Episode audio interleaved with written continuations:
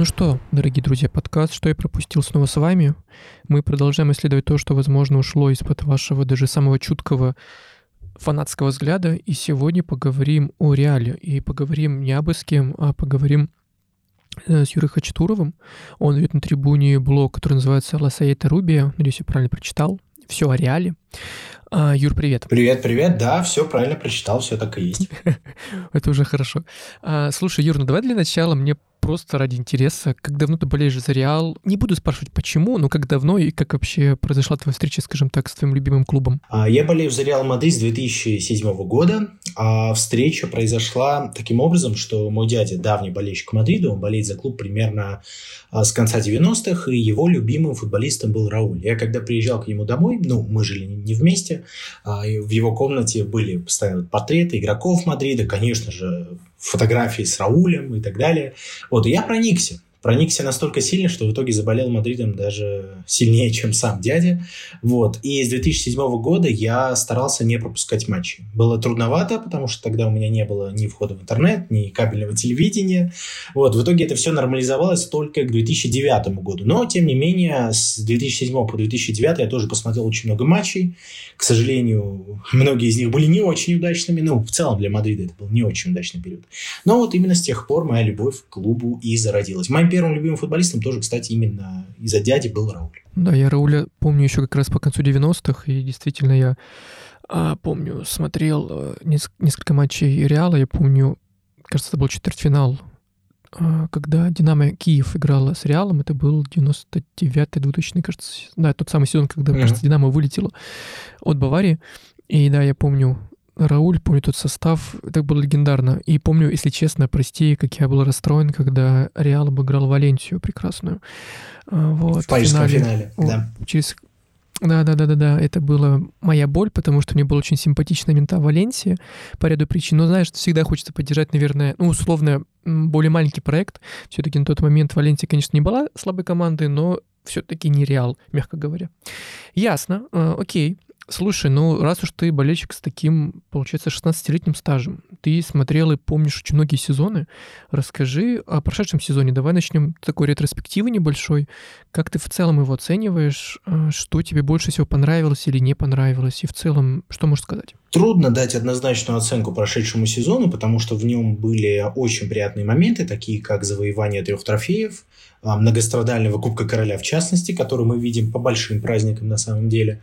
А, были также две великие победы. Я действительно считаю, что их надо назвать именно великими, потому что Мадрид редко когда побеждает на Энфилде с таким разгромным счетом и редко когда побеждает с таким счетом на Кампну. Это первый разгром на Кампну за 60 лет. То есть это действительно надо ценить. Но, безусловно, то, как играла команда, начиная с января, в Ла Лиге, в частности.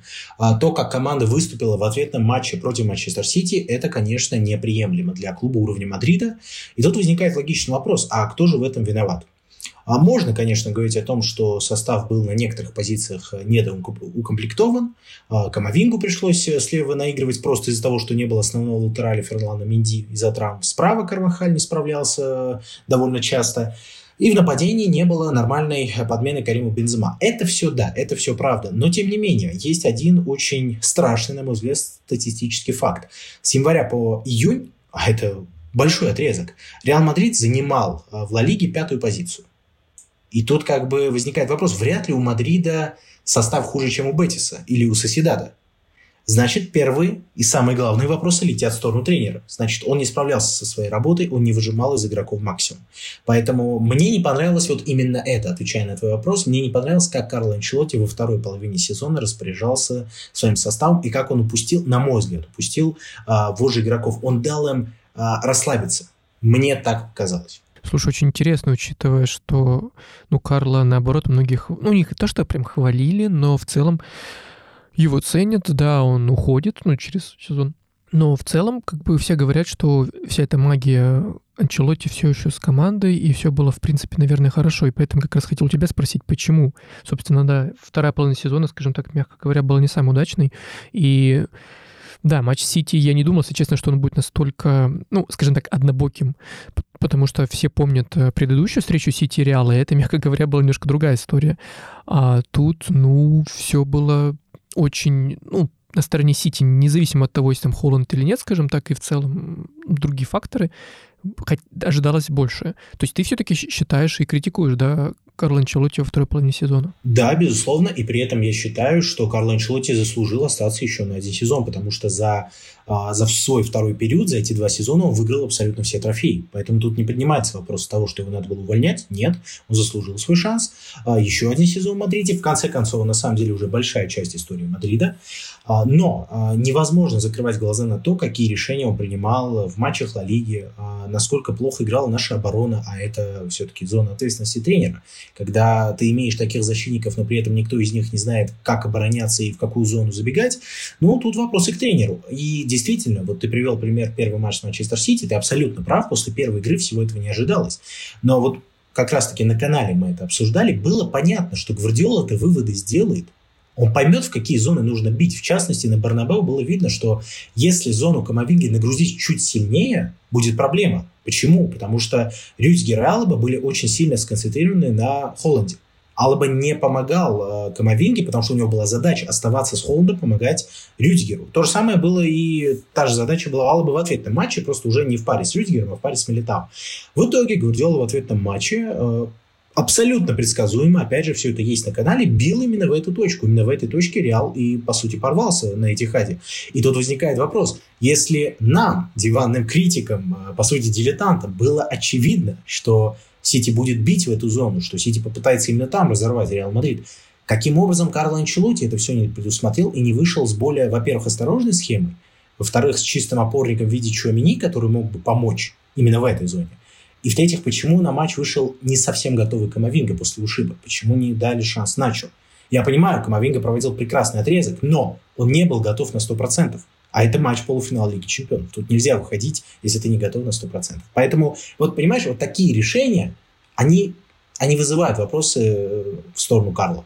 Хочешь, не хочешь, но ты задаешься ими. Как ты думаешь, что если подытоживать именно этот блок с Карла, а, он все-таки слишком заигрался условно в доверие футболистам, то есть он, ну, скажем так, снял себя немножко в этот ключевой момент тренерскую инициативу, не подумал, ну, с точки зрения тренера, да, на, что делать команде, а все-таки отдал все на откуп игрокам и поставил, в принципе, тех игроков, которым он доверяет, и все. И в этом он, из этого он проиграл. А в ответном матче против Манчестер Сити он не подготовился. Это однозначно. Ни тактически, ни мотивационно, ничего этого на поле не было видно. Я не снимаю ответственности с игроков, они тоже виноваты, потому что ты не можешь выходить на матч Лиги Чемпионов с такой отдачей. Если помнишь, была картинка в первые 15 минут, Мадрид сделал 13 передач. Это, ну, это позор, если совсем честно говорить, так нельзя. А, то есть, конечно, к игрокам тоже есть претензии, но когда одна команда выглядит настолько беспомощно напротив другой, а, тогда появляются вопросы, почему? Ну, я понимаю, у Сити есть мощные игроки и так далее, но между составами Сити и Мадрида нет пропасти, чтобы, извините меня, Сити играл с Мадридом, будто это Берли. Тут, конечно же, вопросы к тренеру. Причем, опять же, в первом же матче он приготовился, но он решил, вот ты правильно сказал, что действительно он сильно, очень сильно поверил в своих игроков, и фактически в ответном матче, наверное, Карло думал, что Сити сыграет так же. А он никаких настроек больше не поменяет. Вот мы так сыграем, и все будет хорошо. Это был неправильный расчет. Конечно, задним умом все сильны, но, опять же, настолько было очевидно, что Сити в ответном матче не будет настолько осторожен, что Сити пойдет вперед с первых минут, что Сити пойдет в этот натиск, что мне непонятно, как такой опытный человек, как Карло Анчелотти, не подготовился. Поэтому я был, если честно, расстроен. Очень сильно расстроен, потому что я Карла люблю. Он один из моих любимых тренеров, но, увы. Ты знаешь, пос- последнюю ремарку просто вопрошу. Такое ощущение именно в этом в этом противостоянии, что Гвардиола в какой-то веке скорее, что ли, подстроился под противника, и в первом матче, собственно, они забили-то, ну, фактически Сити и Реал обменялись одинаковыми, ну, грубо говоря, голами. Да, картина матча была, безусловно, разной в эти два матча, но Гвардиола действительно сделал, сделал какие-то выводы и подстроился, а, ну, хотя он догматик, да, и он не всегда прям так ярко это делает, либо перемудрил, да, как обычно, а Анчелотти наоборот. И вот в этом удивительно какое-то... Ну, короче, как будто они местами поменялись, знаешь. Ну, именно, тренеров. В какой-то веке Пепу повезло, потому что, да, на Бернабеу Сити забил в тот отрезок, когда, на мой взгляд, Реал Мадрид показывал лучший футбол в этом противостоянии. То есть а была такая вот 15-минутка, когда казалось, что вот-вот и второй мяч залетит, потому что в движении, да, в работе с мячом Мадрид начал превосходить Сити, но да, класс остается классом. На то это и две сильные команды. В любой момент может произойти вот то, что произошло. Да, может залететь. Слушай, ну давай просто гипотети- гипотетически, а кто тогда может возглавить команду, если не Карло? Ну просто вбрось пару фамилий, а мы, мы пойдем дальше. Может, даже без анализа. Ты имеешь в виду э, на предстоящий сезон или уже вот на следующий, который будет в 24-м году? Э, ну, через. Ну да, то есть как бы не на тот, который сейчас, а вот... Ага. Mm-hmm. Если через год, то я назову три фамилии. А, это, конечно же, Зиндин Зидан, это Хаби Алонсо, понятный эксперимент, но эксперимент очень интересный.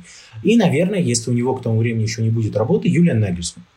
Я бы еще Почтина сюда добавил, но, наверное, он все-таки на Челси, в Челси на годика два задержится. Хотя, зная Тода Боули, посмотрим. Ну да, да, в Челси, мне кажется, Почтина как раз может быть больше веселья, чем где бы то ни было. А, ну, слушай, ну, интересные кандидатуры. Конечно, Вечный Зидан, ну, понятно. А, Нагельсмана тоже мне было бы очень интересно посмотреть. А, Почетина, ну, слушай, да, в принципе, соглашусь с тобой. Ну, посмотрим. Кто знает, может быть, через полтора года, ну, через год с небольшим, кого-то из них увидим. А если мы перейдем с тобой чуть дальше, то есть мы поговорили о прошлом сезоне в целом, как тебе трансферная кампания в, э, в летняя? То есть я, конечно, понимаю, что Беллингем э, выше всех похвал. Э, многие на спортсмене писали, было разборы и многое другое, но неужели только лишь в нем главное, скажем так, утешение и надежда Реала? Что еще можешь рассказать, кого выделить, э, кого, возможно, еще хотелось бы в состав? Тему МБП тоже можем затронуть, ну, тут как хочешь, опционально. Ну, собственно, как раз-таки от темы Мбаппе, от исхода темы Мбаппе зависит, какую оценку ставить этому трансферному окну, потому что, на мой взгляд, сейчас его можно оценить э, на 8 из 10. Потому что для меня трансферное окно – это не только приходы игроков, но и уходы. Мадрид избавился почти от всего балласта, остался один бедный Одриосола, которого тоже надеются сбагрить все-таки в Реал Сосьедад обратно. А всех остальных клуб раскидал. Кого-то по арендам, с кем-то разорвали контракт, как с Азаром. Поэтому в этом плане прекрасная работа. А со стороны покупок, а, опять же, про Беллингема ты уже сказал, шикарное приобретение.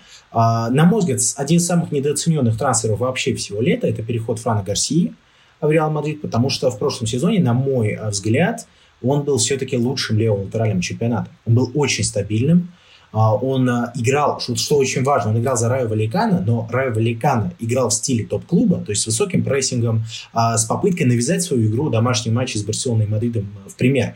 И Фран Гарсия в этом футболе чувствовал себя как рыба в воде. Он был абсолютно прекрасен. Кстати, отметился результативными действиями в обеих встречах. И мне кажется, что он имеет все шансы застолбить за собой место основного латераля Мадрида на долгие годы вперед. Сейчас много слухов об Альфонсо Дэвисе на следующий год. Мне кажется, если Фран реализует свой потенциал, Дэвис Мадриду не понадобится. Но это, конечно, уже вопрос предстоящего сезона. А, Фран однозначно отличное приобретение, плюс на проблемную позицию. Когда у Мадрида вылетал Минди, кстати, он опять вылетел, вот сезон еще начался, у него опять травма. А, приходилось либо Камовинга туда двигать, либо Алабу, либо Нашу. Ну, это все не оптимальные опции, скажем так. Поэтому Тут клуб тоже усилился. А, Арда Гюлер – очень интересный трансфер. Я, если честно, не очень верю в парня, но не из-за того, что он э, как-то там а, недостаточно хороший и так далее. Просто мне кажется, что а, особенности полузащиты Мадрида и планы клуба в атаке Гюлеру дорогу в основу закрывают. А в качестве просто игрока скамейки, ну хорошо, побудет он год, два, может три, а дальше – Поэтому а, я очень надеюсь, что они прав насчет него, но мне кажется, что его ждет судьба Мартина Эдегора. То есть он, он попал в Реал Мадрид не, не в нужное время а, и не в нужный момент, скажем так. Но при этом дико талантливый парень. То есть смотреть там на его игру, на его работу с мячом. Одно удовольствие. Это я не отрицаю. Просто я слабо верю, что у него получится. Посмотрим. Надеюсь, ошибаюсь. А, Хаселу тоже арендовали всего лишь за полмиллиона евро. Третий лучший бомбардир Ла Лиги, 16 голов. А, другой вопрос, что он будет хороший, если он будет подменой. Он будет выходить на навалы там, в последние 15-20 минут, а, пытаться помочь команде э, задавить соперника. Но как основная опция, конечно, он, скорее всего, не годится. Тут, поэтому я говорю, что от трансфера МБП зависит общая оценка. А, кого мы забыли? Кто еще к нам перешел этим летом? Да вроде всех упомянули.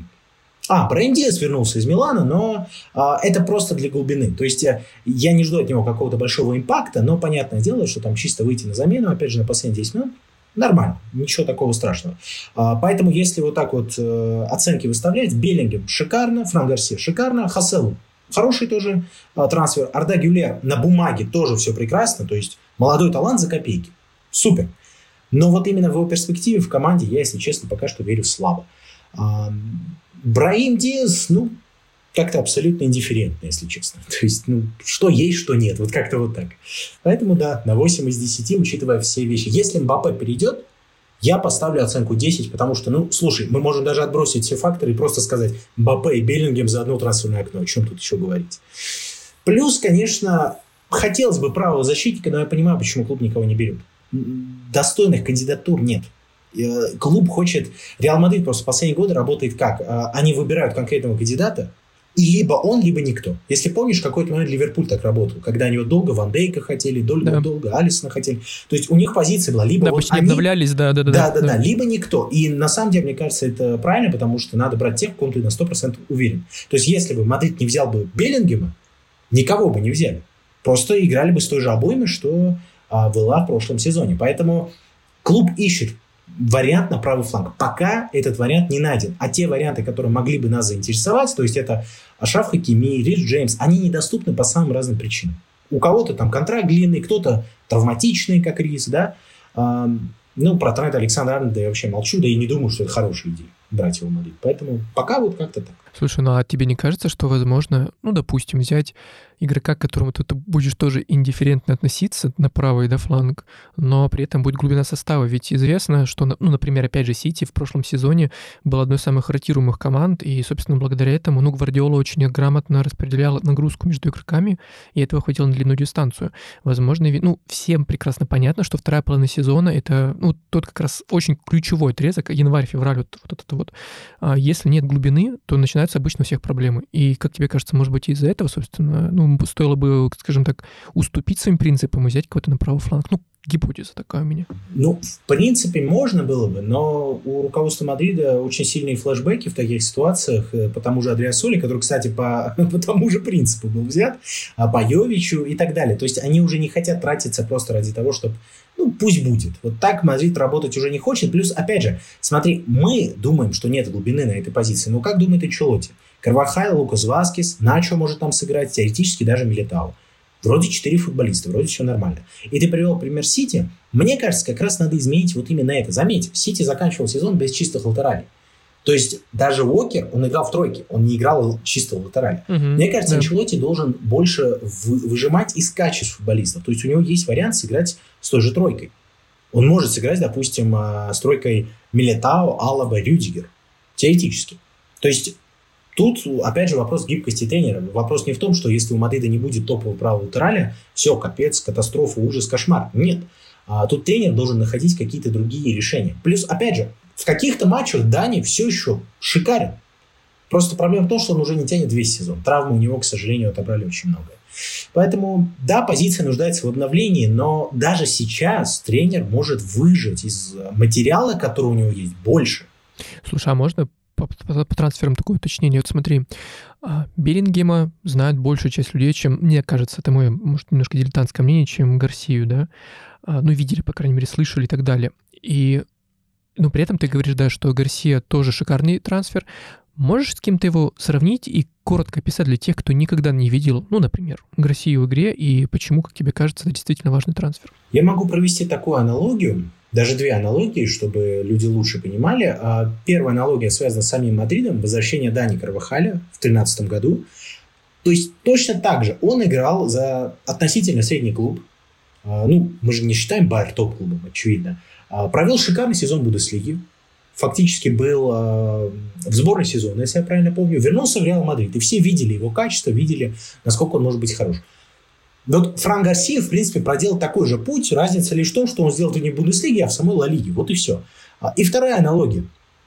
В 2012 году Барселона, тут точно так же, по сути, за копейки, вернула своего воспитанника из Валенсии, Жорди Альбу. Он закрыл этот фланг, получается, на сколько? На 10 лет вперед. Ну, в принципе, как и Карвахаль в Мадриде. А, конечно, я не считаю Франа по потенциалу вот настолько же выдающимся латеральным, как э, Жорди, потому что с мячом все-таки Альба умеет чуть больше. Вот. Но, а, опять же, вот сама типология трансфера, вот она очень похожа. Почему я именно их называю? Потому что ни Карвахаль в 2013 году, ни Альба в 2012, если оставим за скобками чемпионат Европы, они не были на слуху. О них не говорили так часто, их не пиарили, не говорили о том, что это настоящие звери. Вспомни там 12-13 год. Ну, это Эшли Коул, Патрис Эвра, Филипп Лам, Майкон, да кто угодно, но не эти люди. Вот сейчас то же самое. Людям нужно, чтобы Фран Гарсия провел за Реал Мадрид этот сезон мощный, чтобы они его признали. Вот. А так, опять же, очень работоспособный футболист, который хорош с мячом, хорош без мяча, очень дисциплинирован, очень тактически грамотный. Поэтому каких-то явных минусов я у него не вижу. Плюс еще одно очень важное качество. В последнее время ему много внимания уделяется. Это правильно. Профессионал. То есть футбол, футбол, футбол. Ничего лишнего абсолютно. То есть очень много работает, э, ну, ответственно подходит, такой прям ну, конкретный, да, человек? Да, он с каждым годом прогрессирует. Я за ним просто внимательно следил. А, я честно скажу, я изначально больше рассчитывал на прогресс Мигеля Гутьерреса. Это еще один австраль, который в Жироне вот, э, выступал в прошедшем сезоне. А, его, а, скажем так, потенциал, он выше. Но, на мой взгляд, Фран распоряжается своими данными лучше. Он э, растет полномерно. У Мигеля пока я этого не вижу, но, надеюсь, и его прорвет, грубо говоря пусть всех прорывает. Я очень хочу видеть этот прекрасный Реал, и чтобы команда немножко возродилась. Я не, я не говорю, что прошлый сезон был кошмарным, нет, он был на уровне, как говорится, но понятное дело, что таких клубов всегда ждешь перформансов. Причем таких, которые будут э, вспоминаться потом год за годом и, и так далее. Да, тут просто Реал тоже задрал планку э, за последние 10 лет. Да, да, да. Вот поэтому да. Приходится теперь всем раз, разгребать. Слушай, ну МБП, окей. А, не знаю, надеюсь, мы побыстрее выйдем и трансфер не произойдет, ну, допустим, окей. Допустим, давай сейчас, ну, коротко скажи, МБП не переходит, то есть ты говорил, да, что 8 из 10 тогда, и в целом ты доволен. Но если он перейдет, то общем, можешь ли ты как бы спрогнозировать что-либо сценария, если да, и если нет, то что это значит для клуба? Да, в принципе, можно. А, возьмем сначала сценарий, при котором Мбаппе не переходит. В таком сценарии все зависит от уровня адаптации Анчелотти и от того, насколько он а, хорошо распорядится своим главным козырем. Его главный козырь сейчас – это лучшая полузащита мира, самая вариативная. Вот насколько он использует этот козырь, насколько он сможет раскрыть лучшие качества своих футболистов в этой зоне. А, будет трудно. Например, на Лигу чемпионов я бы не рассчитывал без еще одного ударного форварда, который банально а, гарантирует большое количество забитых голов. Потому что Мбаппе, понятное дело, это ну, 30 и выше в плане количества голов. Это всем очевидно.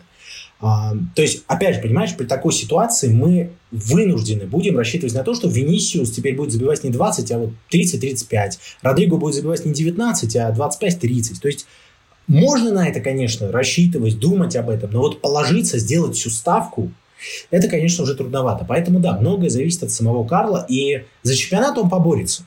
Я так думаю. С этим составом он может побороться, все нормально. В Лиге чемпионов я, если честно, шансов практически не вижу без еще одного ударного форварда а, Мадрид, как мне кажется, там... А, он, конечно, будет среди претендентов, но я не думаю, что дойдет до победы. А другой вопрос, что в Лиге Чемпионов гарантии нету даже при лучшем составе в мире. Это мы тоже знаем. Если же Мбаппе перейдет, то, да я понимаю, это рискованный прогноз, но я, если честно, не вижу шансов не выиграть Ла Лигу, потому что, мне кажется, на дистанции класс состава будет уже настолько мощным, что это скажется. То есть даже вот представь, само нападение, где вот есть Мбаппе и Винисиус, не всегда соперники даже с одним Вини справляются. То есть мы это видели уже сколько раз. А тут еще и такого же типажа футболист фактически. Не знаю, мне кажется, на дистанции Мадрид просто привезет Барселоне очков 5-6 спокойно и чемпионат выиграет. Ну и в Лиге чемпионов с приходом Мбаппе Мадрид будет, слушай, ну почему бы не главным фаворитом вместе с Сити? Вместе с Сити, потому что Сити действующий чемпион, понятное дело. Я думаю, вот так.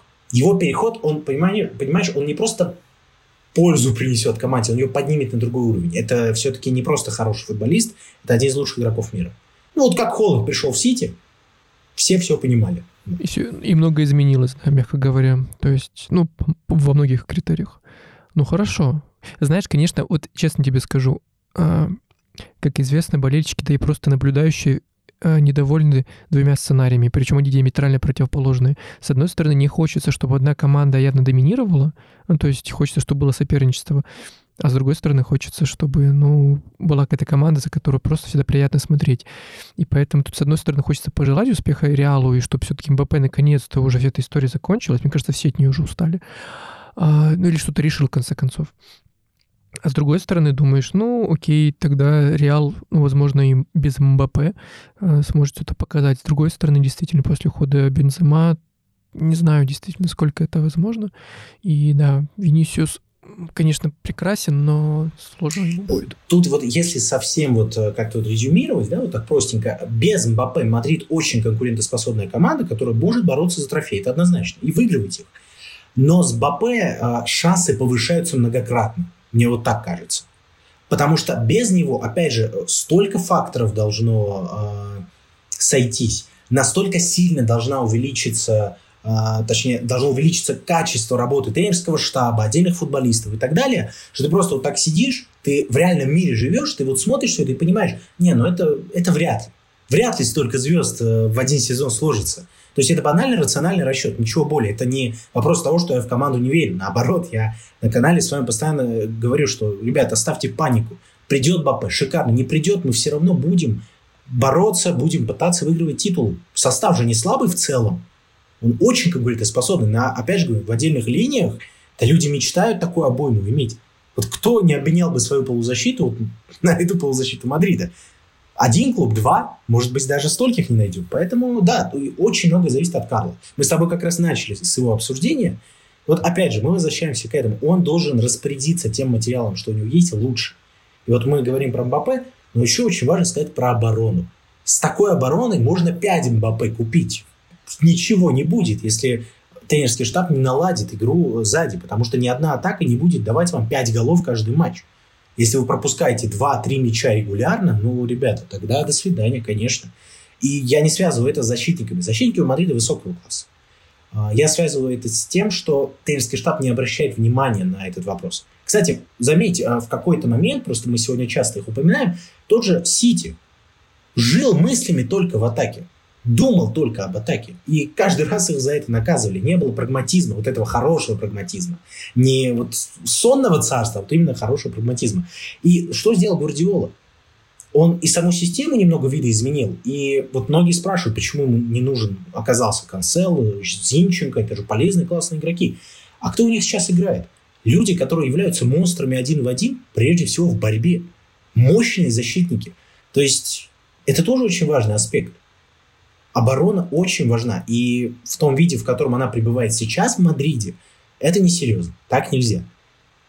Люди не знают, куда бежать, как обороняться. Компактности нет, вообще никакой. И знаешь, что интересно, наши болельщики постоянно, ну, типа у них один матч, вот мы пропустили два мяча, ну, все там, Милитау Алабу на скамейку. Ну, окей, выходит следующий матч Рюдсгер и Начо, опять два мяча. Ну, и, и вот что. Потому что дело не в них. Дело в общем в том, что команда сзади ненадежна. Вот и все.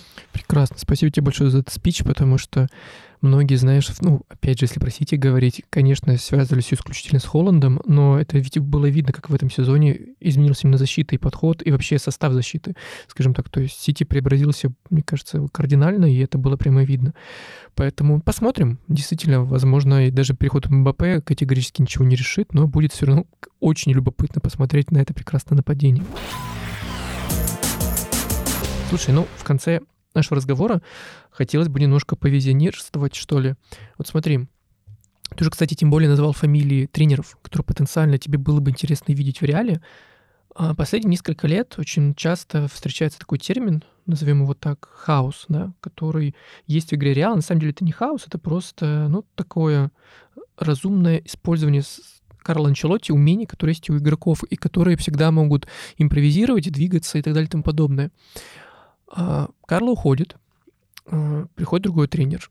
Что будет происходить с Реалом? Потому что, ну, тут, ты знаешь, мне кажется, даже у не болельщика Реала такой некий страх, что ли, просыпается, потому что, ну, это ведь та команда, которая привыкла э, играть, скажем так, в кавычках свободно, а, и все может измениться кардинально. И тренер ведь не сможет видоизменить эту систему сразу. Это либо очень длинный процесс, мучительный будет, либо нет. Что думаешь по этому поводу? Это зависит, а, прежде всего, конечно, от а, состава действующих лиц. Потому что если у тебя в составе творцы, люди, которые с мячом умеют практически все, если ты грамотный специалист, неважно, какие у тебя убеждения, ты будешь под это подстраиваться, ты будешь давать им свободу, потому что они тебе отплатят.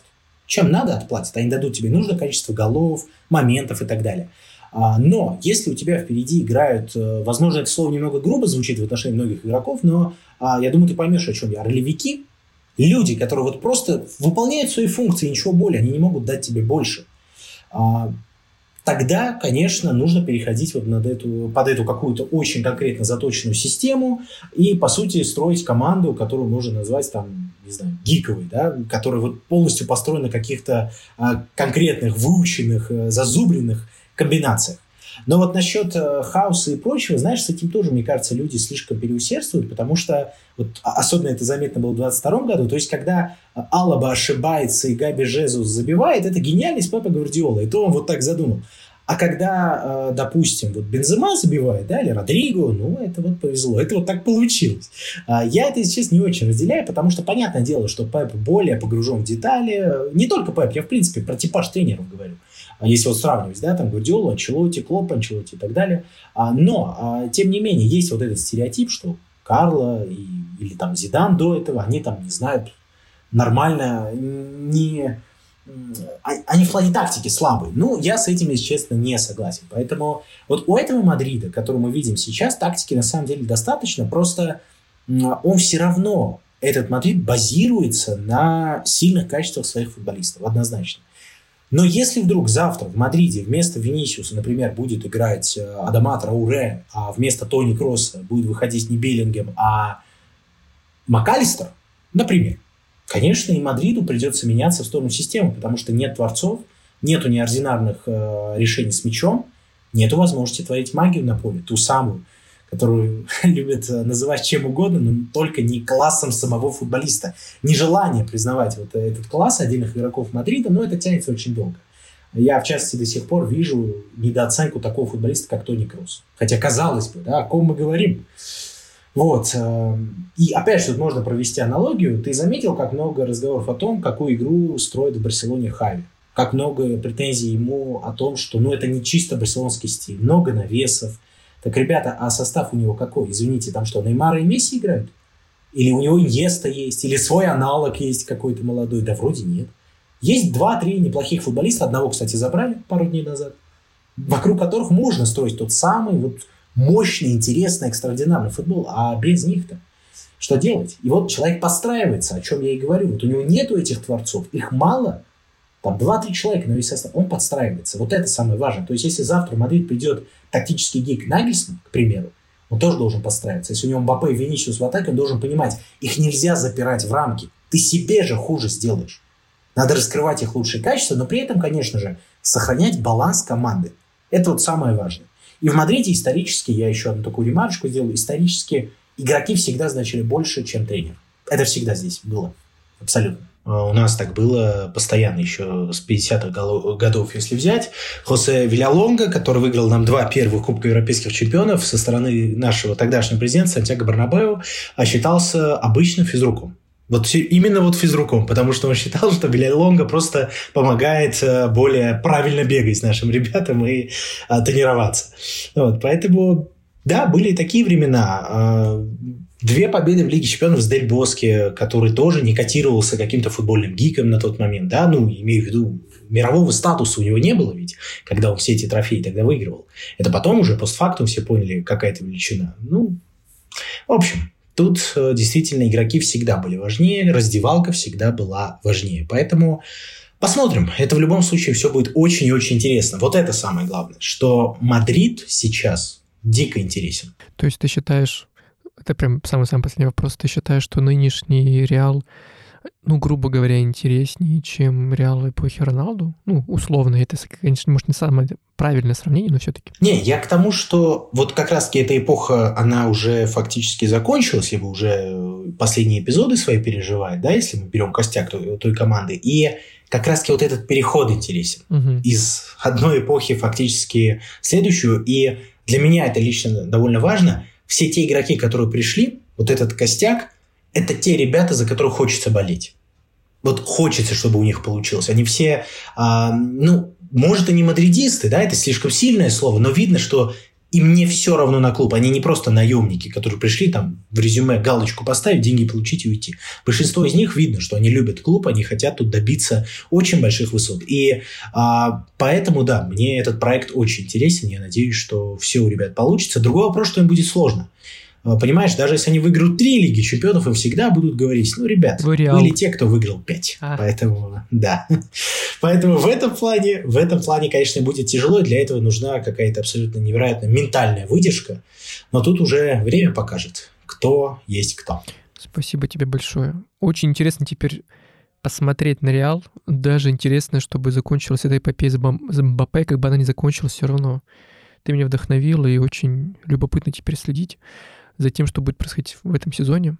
А, ну что, дорогие друзья, вот мы с Юрой Хачатуровым и поговорили о том, что происходит в Реале. Если вы хотите знать самое главное, интересное от болельщика с таким 16-летним стажем, тем более, который так прекрасно излагает свои мысли, то обязательно подписывайтесь на его блог на трибуне и вообще, в принципе, следите за ним. Его блог называется «La Saeta Rubia», все о реале.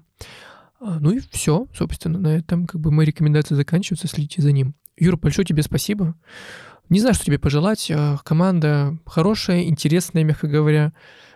Хочется, конечно, все-таки, чтобы в этом сезоне мы увидели тот самый Реал, которого, ну, скажем так, боятся. Потому что, мне кажется, этого выиграет весь футбол, чего тебе и желаю. Спасибо большое и спасибо за то, что позвал. До скорых встреч. Пока-пока.